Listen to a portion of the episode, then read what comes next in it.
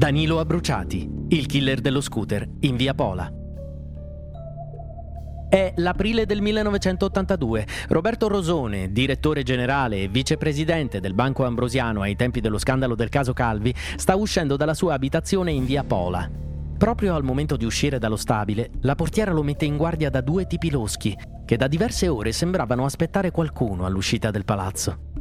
Nonostante l'avvertimento, Rosone però varca l'uscio ed è lì che uno dei due uomini munito di pistola e passamontagna fa fuoco sul manager. Il destino però è dalla parte di Rosone, perché la pistola si inceppa, permettendo alla potenziale vittima di scappare. Per ironia della sorte, a perdere la vita quel giorno è proprio l'assassino, che mentre fugge sullo scooter guidato dal complice, viene colpito da un proiettile sparato da una guardia giurata del Banco Ambrosiano.